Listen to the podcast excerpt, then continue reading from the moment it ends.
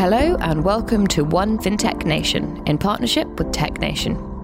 I'm Sarah Kocianski, and today we're bringing you the third in our four part series showcasing the UK FinTech scene. If you've missed parts one and two, go back and listen to episodes 226 and 228 of FinTech Insider to get up to date. We are bursting the London FinTech bubble and talking about UK FinTech successes across the nation. Last episode, we looked at the UK as a FinTech hotspot on the international stage. This episode, we're digging a bit deeper and looking at the problems and issues FinTech is aiming to fix. So, how can FinTech really make a difference to customers across the UK? What about the underserved sectors of society who find money management hard and who have so far had little exposure to FinTech? Internationally, the UK is ranked ninth in the world in terms of banking inclusion by the World Bank, and 1.5 million adults remain unbanked in Britain today, meaning they do not have a bank account of any kind. That equates to around 1 in 33, and interestingly, only about half of these actually want an account. Financial literacy is also a growing concern, as one in five can't understand a bank statement, and around half of people with a basic bank account choose to manage their money in cash only. Savings, or lack thereof, are also worrying, as the UK saves less than almost any other country in the EU. Only 41% of British households are regularly saving, and of the remaining 59%, 24% have no savings at all.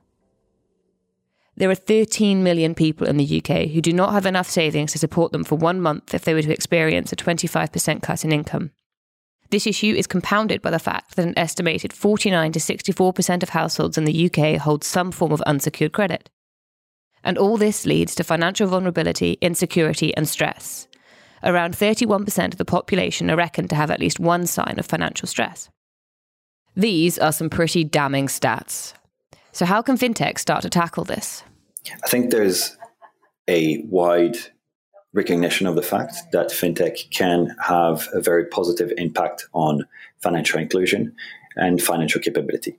And this is what we were trying to demonstrate with the competition that we ran last year called FinTech for All, uh, which meant to shine a light and award fintech companies that were active in those uh, fields. This is Greg Michel, FinTech and InsurTech lead at TechNation. If you look at fintech companies, the one thing that they're doing, which is amazing, is they're very much focusing on the customer, on understanding this customer, what their pain points are, and what solutions can be brought to alleviate those pain points. And so in financial inclusion and in financial capability, this is what we're seeing as well. We're seeing entrepreneurs that are very much in tune with the needs of their customers, who very much try and understand what it means to not have access to financial services, or indeed to not really understand their financial statement. So, here the value proposition that we're seeing is very much companies that are trying to understand these clients that are targeting these clients as main clients and not as the clients that you must have uh, because the government is bashing you on the head to say, yes, you must provide a bank account that is accessible to everyone. So the key difference here is fintech companies that are focusing on this particular segment are more in tune with what the clients really want, how they feel excluded, how to include them, and how to make them more capable. Creating a business around customers and their needs, making customers more capable, in Greg's words, and to upskill them to use and manage their money with greater confidence seems to be the rallying point for a lot of fintechs. Customer centricity and real world problem solving is key, as fintechs carve out niches for themselves in a bid to acquire customers. Often, they do this by initially focusing on solving a specific problem for a specific demographic or segment of customers. We spoke to a number of fintech CEOs and founders across the UK to find out their particular niche markets and strategies for enabling their customers to have better relationships with their money. This is Viraj Jatania, CEO and founder of Pockit, a digital bank account that's focused on serving the underbanked. Numbers are pretty insane. So you have 2 billion people globally who are outside of mainstream banking and financial services. That number's about 165 million across Europe, 100 million in the US, a few hundred million in India, a few hundred million in China. So every large country, economic bloc, uh, continent has a major issue when it comes to this to this challenge, and uh, was amazed that no one was really kind of trying to build a digital bank to focus on solving the problems of this consumer segment. And so, you know, being kind of from an entrepreneurial background, just felt that this was a huge problem and it needed solving. And so decided to take on solving that problem. So by the time we built our product, it took us about the best part of a year. And so then we launched in September 2014. So we now have about 300,000 customers um, in the UK, or more, but more than that, we're you know probably signing up about 20,000 new customers every month, so growing pretty fast.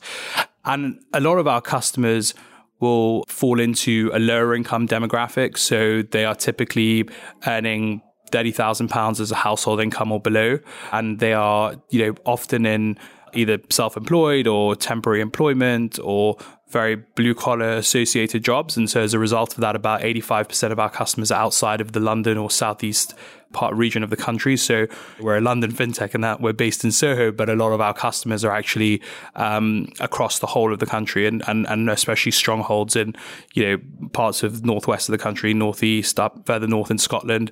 So we have quite a spread base and, you know, we have a pretty equal split between male and female in, in, in, the base. Um, and in terms of sort of employment, as I, as I mentioned, some are sort of self-employed, some are employment, some might even be on benefits. So we kind of really cater across across the board. Yeah, sure. So our, our thesis around the financially underserved consumer segment is that you know their alternatives are really really poor. Um, so prior to us, most of our customers would turn to payday lenders, doorstep lenders, check cashing shops, you know, where they pay like 12% to convert a check into cash, cash money transfer services like Western Union and MoneyGram, where they're spending seven to 12% send money back home. You know, so really, really poor offline opaque offerings. And they are not really the target of mainstream banks or the incumbent banks. They're not really interested in them. They're not really set up to service them. Their cost bases are too high. Their technology is pretty dated. And that makes it very expensive to to service this group of customers, and therefore makes it unprofitable, and therefore you know it's not it's not of real interest. And so our thesis was effectively if there's so many people who need access to mainstream financial services but are not getting them because of all these problems, then it makes a lot of sense to to to, to take on and, and and and take on that challenge and build something that can cater for this segment of customers. And then the second thing that for us was really important was that the group of customers that we service and that we cater for don't really as a result have kind of better alternatives. And so you become a very important part of their day-to-day life. And so you know for most of our customers we are we are their primary account and their primary way when they think about what whether they need a loan or they need to send money home or they need to build their credit history or whatever it is their first thought is Pockit because that's what they know and that's what they and that's who's kind of given them a chance in in in, in those in, in maybe a difficult time or whatever it might be. And so that's a big part of for us from a business perspective it's really about owning that long term relationship because that's what we believe then allows us to become the central financial platform to that customer in their life across all their needs when it comes to, to financial services. And we just don't think there are enough people trying to take on this problem. It's a globally a 2 billion people problem. And you could probably count on one hand the companies that are seriously impacting it. And so that's why we think there's just a huge opportunity. Yeah, we're working really hard to try and uh, educate people generally about, you know, finances and investing in general. You know, we see Wealthify perhaps as the first step on the journey for people coming into investing where it's all done for them without the fuss and the hassle. We call it effortless investing, really.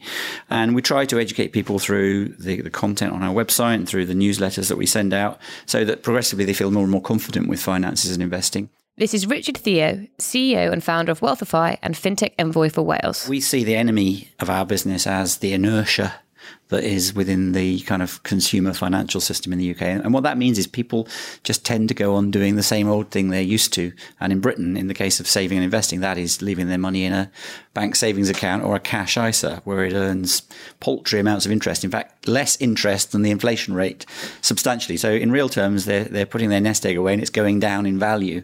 And it's the inertia and the lack of financial literacy that stops them being able to go out and find a sort of solution that would give them a better return on their money. So at Access Pay, we focus on uh, basically helping finance and treasury professionals free up time, and also we want to help them make better decisions and kind of reduce fraud and errors around both payments and cash management.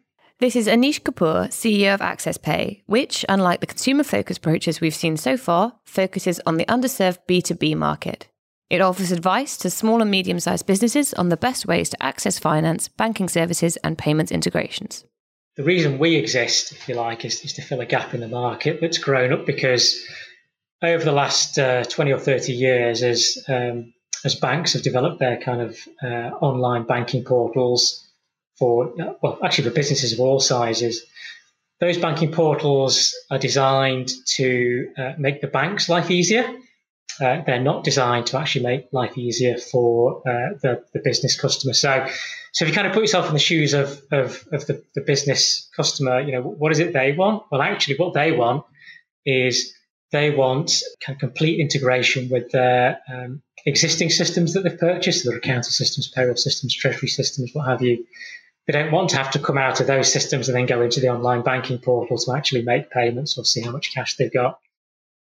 Yeah, so it's interesting. A lot of what we do, or a lot of what our, our sales teams and, and, and, sort of professional services teams do, is uh, we end up in uh, sort of helping customers and, and actually, you know, so it, it may be that we don't actually, we don't try and rush into just kind of selling you know our platform uh, to to potential customers. What we start with is a conversation about kind of what is it you're trying to achieve, where you're trying to go, you know, um, what, what are your business needs, and therefore what is it you actually need. And part of that is sometimes educating that potential customer as to actually what, what are the options are uh, for them in the market. Um, and, and a lot of the time, we're kind of doing the job that the bank should be doing, but the bank isn't doing because the, the issue that the banks have got is that they've kind of reduced headcount so much that, that particularly at the kind of small business end, they just haven't got enough people who really understand even the products the bank has got, let alone the products that are out there in the wider market or even where the market is going. This is Stephen Ingledew, CEO of FinTech Scotland. So, FinTech Scotland has been created really to take uh, the opportunities that there is around innovation, collaborating across financial services, technology, and wider society, and taking an inclusive approach to actually reinvent financial services uh, in Scotland, uh, but also globally. And what you've already got in Scotland is a thriving, quite vibrant fintech community across all aspects, from regtech through to payments, through to customer engagement and data platforms and artificial intelligence. What we're doing is pulling all of those strengths together to really leverage that and put it together as a team to play on the on the global stage. Yes, I think fintech is actually making two main differences. One, it's reaching out to those parts of the community where financial services and the products have, they've been excluded from. So it's all about inclusion, those that have been left out or often left with products that are inappropriate or very expensive. So that's sort of enabling everyone to benefit from the importance of the right financial products and services to meet their needs going forward. The second area about inclusivity is around actually becoming a much more diverse sector in the people employed. Yes, there's an important role still for actuaries and accountants and even lawyers, but actually it's broadening out to those with technology expertise, expertise around data, human anthropologists, psychologists, and people with a more breadth of skills that actually can relate as much to the human need as it does to the role of technology as an enabler. And I think that's what's really important. The diversity aspect is really important. That's why, from a Scotland point of view, we take a very international approach in terms of our talent and our people, and then look to see how we meet the needs from an inclusive point of view of consumers globally. We're used to hearing about how fintech focuses on inclusivity for its customers, but Stephen also highlighted that fintech as an industry and as an employer is also inclusive. Gone are the days when finance was straight laced bankers in suits who only ever worked in banks. Fintech is embracing other skill sets, expertise, and backgrounds in its workforce, all of which add up to this more human touch than perhaps traditional financial firms can muster. Finally, we spoke to Jonathan Hollow, Head of Financial Capability, Strategy and Innovation at the Money Advice Service. The Money Advice Service is a government funded organisation which provides free financial advice to UK consumers, such as everyday money management and debt advice, either online or over the phone, six days a week. As a representative of an organisation sitting outside the fintech bubble and one focused on advising the financially excluded, vulnerable, underbanked, or those who generally struggle with money management, we asked him for his impartial view on fintech. Is fintech really making an impact and improving the lives of customers as it claims to be? I, I, mean, I would say at a high level, fintech is having a big positive impact, and then there's another impact that may be more negative. Uh, in the positive way, it's helping people to become much more engaged with their money. Um, for example, people can look on their smartphones and they can access their balance almost instantly, whereas before, in the world of paper, that would have been a much more protracted process. They can save small amounts very easily. They can experience interactions with money in ways that are more fun and more game like. So I think it's helping people to, to get more engaged with money However, fintech is also reducing the friction between the desire and actually spending, and it's making money invisible. Spending is literally at the touch of a button, no trip to the cash point, no fun- fumbling for the checkbook, no fiddling around with coins. So that friction can have uh, negative effects for people who maybe in previous days would have used that friction as a form of self control. So I think we're really interested in both sides of the equation when we look at fintech. But we think that by and large, it has much more potential for good than for ill. We're used to hearing how frictionless finance, access to credit, and or easy ways to make payments is one of the best things about fintech. But this ease of access can actually make it easier for those who are financially vulnerable to get themselves into more debt. Interestingly, this is something that's being addressed by both Starling and Monzo with their stop gambling features. In this case, customers can easily turn on a feature that prevents them from making any gambling related transaction from their accounts. But if they want to reverse the feature, they have to go through a complex, friction filled process that's designed to ensure they are really ready to reinstate access to gambling. Listen to FinTech Insider episode 227, The Pulse Takeover, for more on this. Whatever your view, all these products and services are all well and good, but only if they do what they are supposed to do, and more importantly, if customers are actually using them.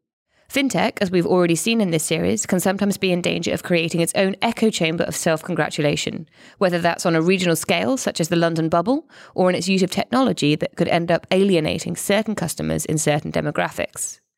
As such, is fintech actually solving some of the biggest problems in finance if the products aren't being used? Or rather, if only the financially savvy or those already within the fintech sector are using them? Is fintech actually missing a mark if the underserved and financially vulnerable are still left outside? So, I am Greg Michel, and I am the fintech lead at TechNation.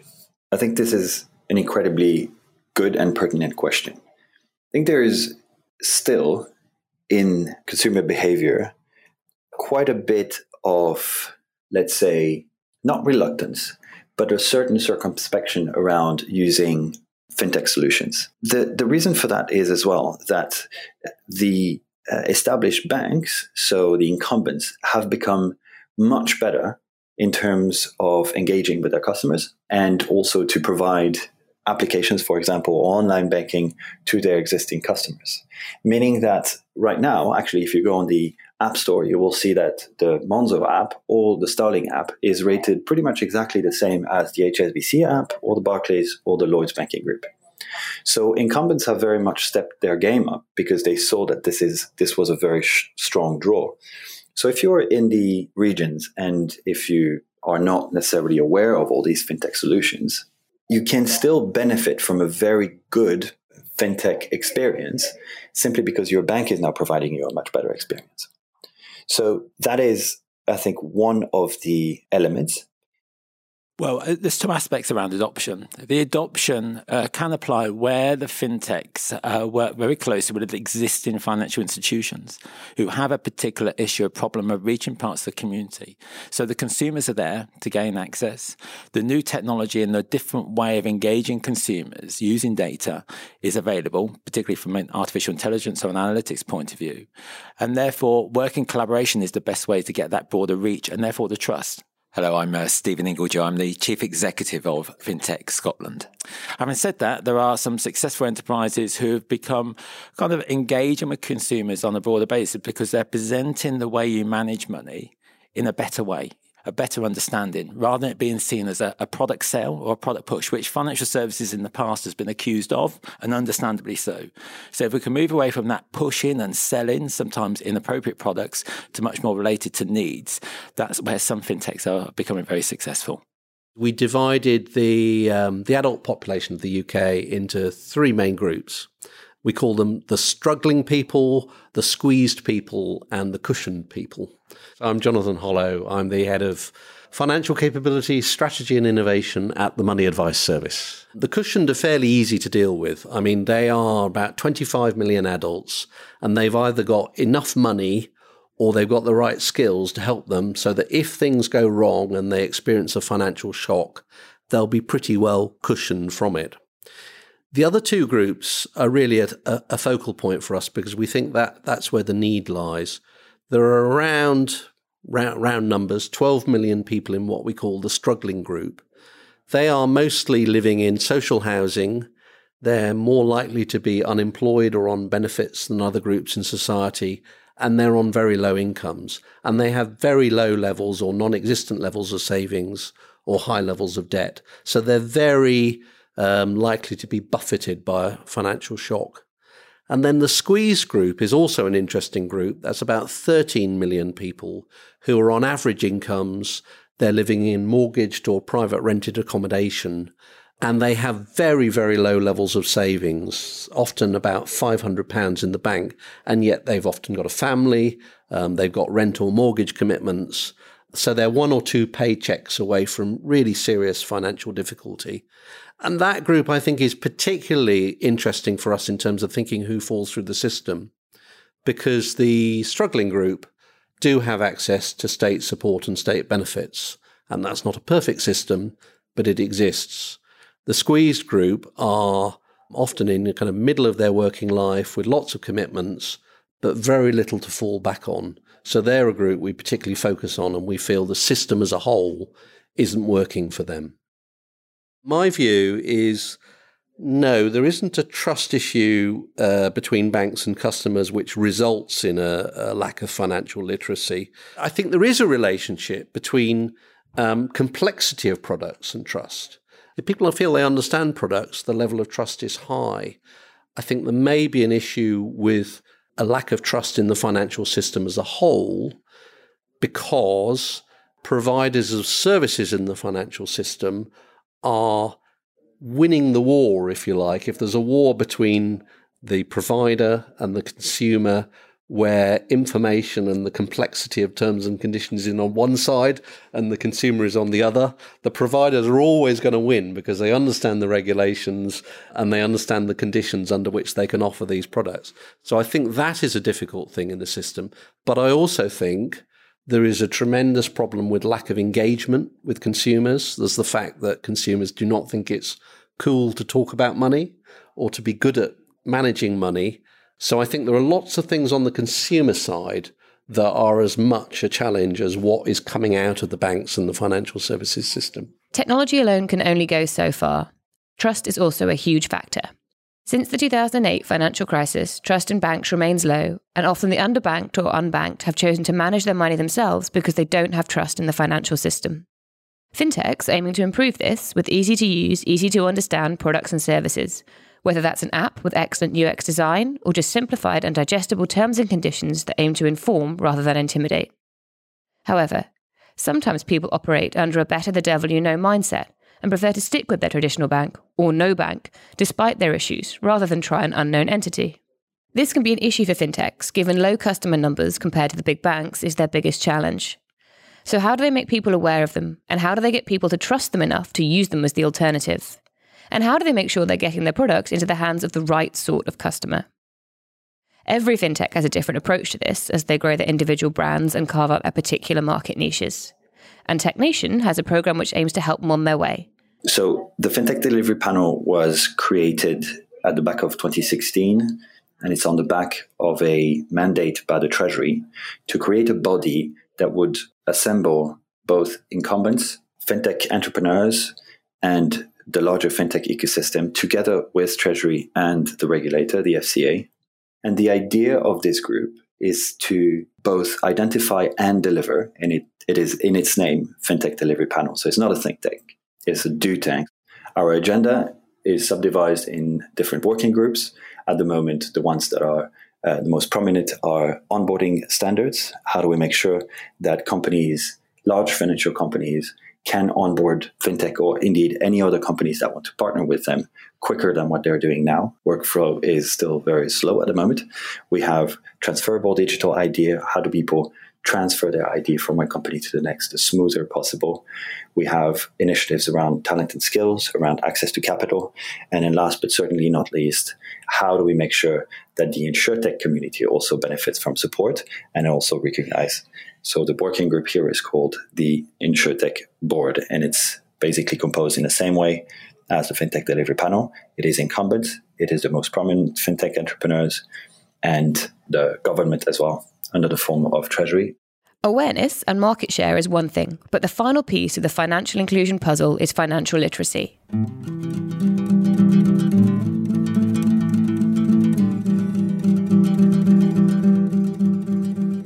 How can fintechs not only help customers manage their money better, but also want to manage it better as well?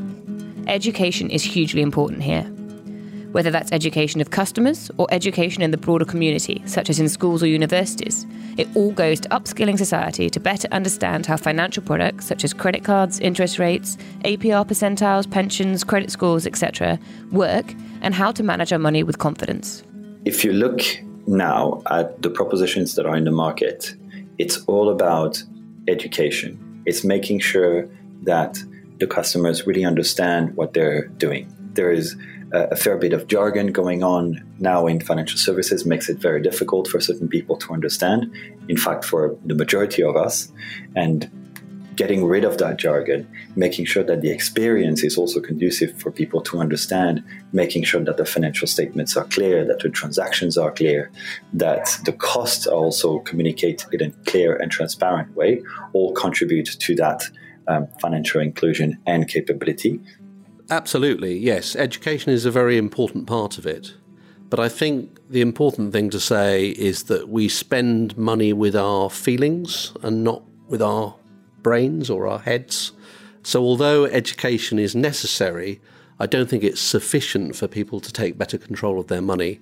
A lot of it is about changing people's attitudes, their motivations, and also in some cases giving them nudges or choices that they wouldn't otherwise have so that it's easier for them to make simple and better decisions. So an awful lot of it is actually about sort of educating the customer to kind of say, hey, did you know you can do this? Did you know you can do that? Did you know that actually you can get this from your own bank? And sometimes they'll go and talk to their bank and they'll say, I spoke to my bank. My bank said I can't I can't get that product. And we'll say to them, Well, you can. It's just that your relationship manager doesn't understand that you can get that. So you need to go speak to someone else in the bank. I'm really interested. It's a longer term project, this one, and it's a bit broader than our business or fintech. But I, am I think that the academic sector, the, the schools, need to get much more uh, proactive in teaching. So, I mean, it would be so easy for, for example, for a school teacher to take a module and teach a child how to calculate what a mortgage is and how interest would be calculated, what an interest rate works out, compound interest. So, a number, a number of these things, you know, that would help people sort of understand the, the things they see in, in the media and when they hear people talking about finances that they don't currently understand or mm-hmm. I don't feel com- confident. And just talk, talking through different products, um, you know, what are ISAs, um, that kind of thing. Well, how does a pension work? Why do we need a pension? Um, Um, what in a little bit about kind of the, the, the tax incentives that are available and why putting money aside using different tax wrappers like ISAs and pensions is, is a much more effective way of planning your long term future you know, the financial education is needed more outside London because Londoners naturally have a, a greater affinity. They live in the city, and, and, financial services is the great success of the city of London. So people live and breathe it, and, and even the local sort of journalist community are, you know, are talking more about finances in the media. We don't see that so much out, out in the regions, really.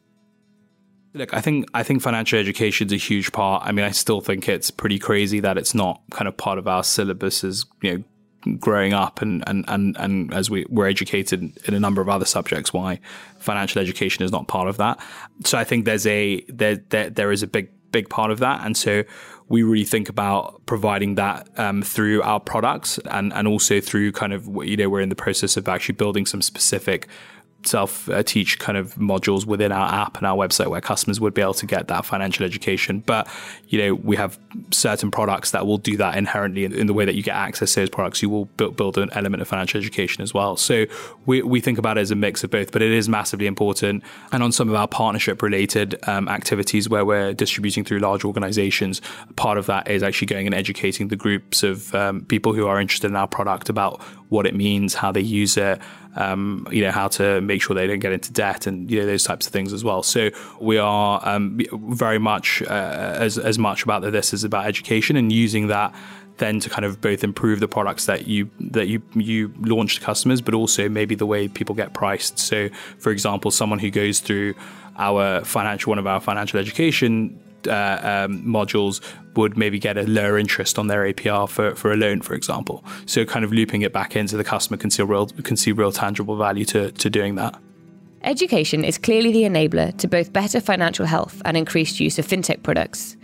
The more customers understand their financial situation, the better they can manage it, and the more likely they are to look for tools to help them do that.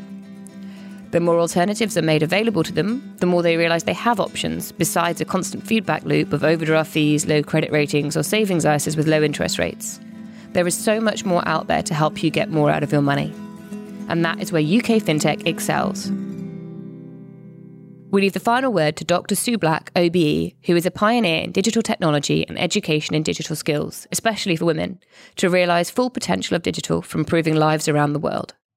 She spoke to Sam Maule on our sister podcast, Connection Interrupted. And even though she wasn't specifically talking about digital banking, her words are just as resonant in this context as she champions digital skills and technology as an enabler and a solution for all. So, you know, I we need everyone to have digital skills so that we can just take up all the opportunities there are and also solve all the problems that we've got around us uh, right across the world, from the individual level up to the global level. So it, it empowers individuals, but it also empowers companies so companies with employees that are tech savvy are going to have much more innovation going on and be much more flexible and responsive organizations to kind of take up the challenges that are coming now that we're operating in a global marketplace. And also for whole countries and basically the world countries that have got individuals who are tech savvy within them you know, that country is just going to run better. There are going to be people with ideas about how to sort out the massive issues that we have around global poverty and that kind of stuff. So I kind of see technology skills, digital skills as being a massive enabler at all of those different levels for everybody. Enabling and empowerment are key elements of the fintech industry. Unlike traditional banks, which can give the impression of shackling or confusing their customers, fintech firms typically aim to empower them to manage their own money, whether through better user experiences, education, or easy access to new financial experiences such as investment. And digital skills are a key part of this. Not only do fintechs exist to help people have better financial lives, but with the help of digital products and services, they aim to improve their lives overall. Next episode, we look at how we can bring all this together. We've burst the London bubble, We've looked at the UK through an international lens, and we've now looked at how fintech can help solve real world problems for customers. But what's next? How do we get the whole nation talking about fintech, sharing knowledge and working together as one to fly the flag for UK fintech going forward?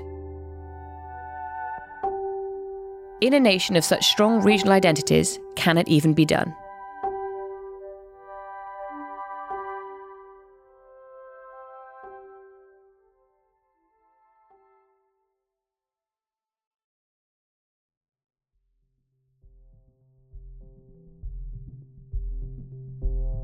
This episode was hosted by me, Sarah Kocianski, written by Laura Watkins, produced by Ollie Judge and Patrick Barisha, and edited by Michael Bailey.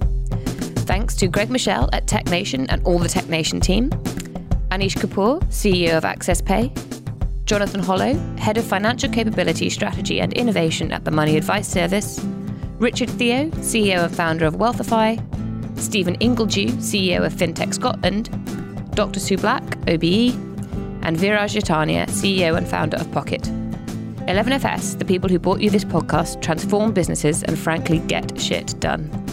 To find out what we can do for you, visit 11fs.com or email hello at 11fs.com. If we hooked you with this episode, be sure to subscribe on Apple Podcasts or your favourite podcast client and follow us on Twitter, Facebook, and YouTube for more exclusive content. Thank you for listening. Goodbye.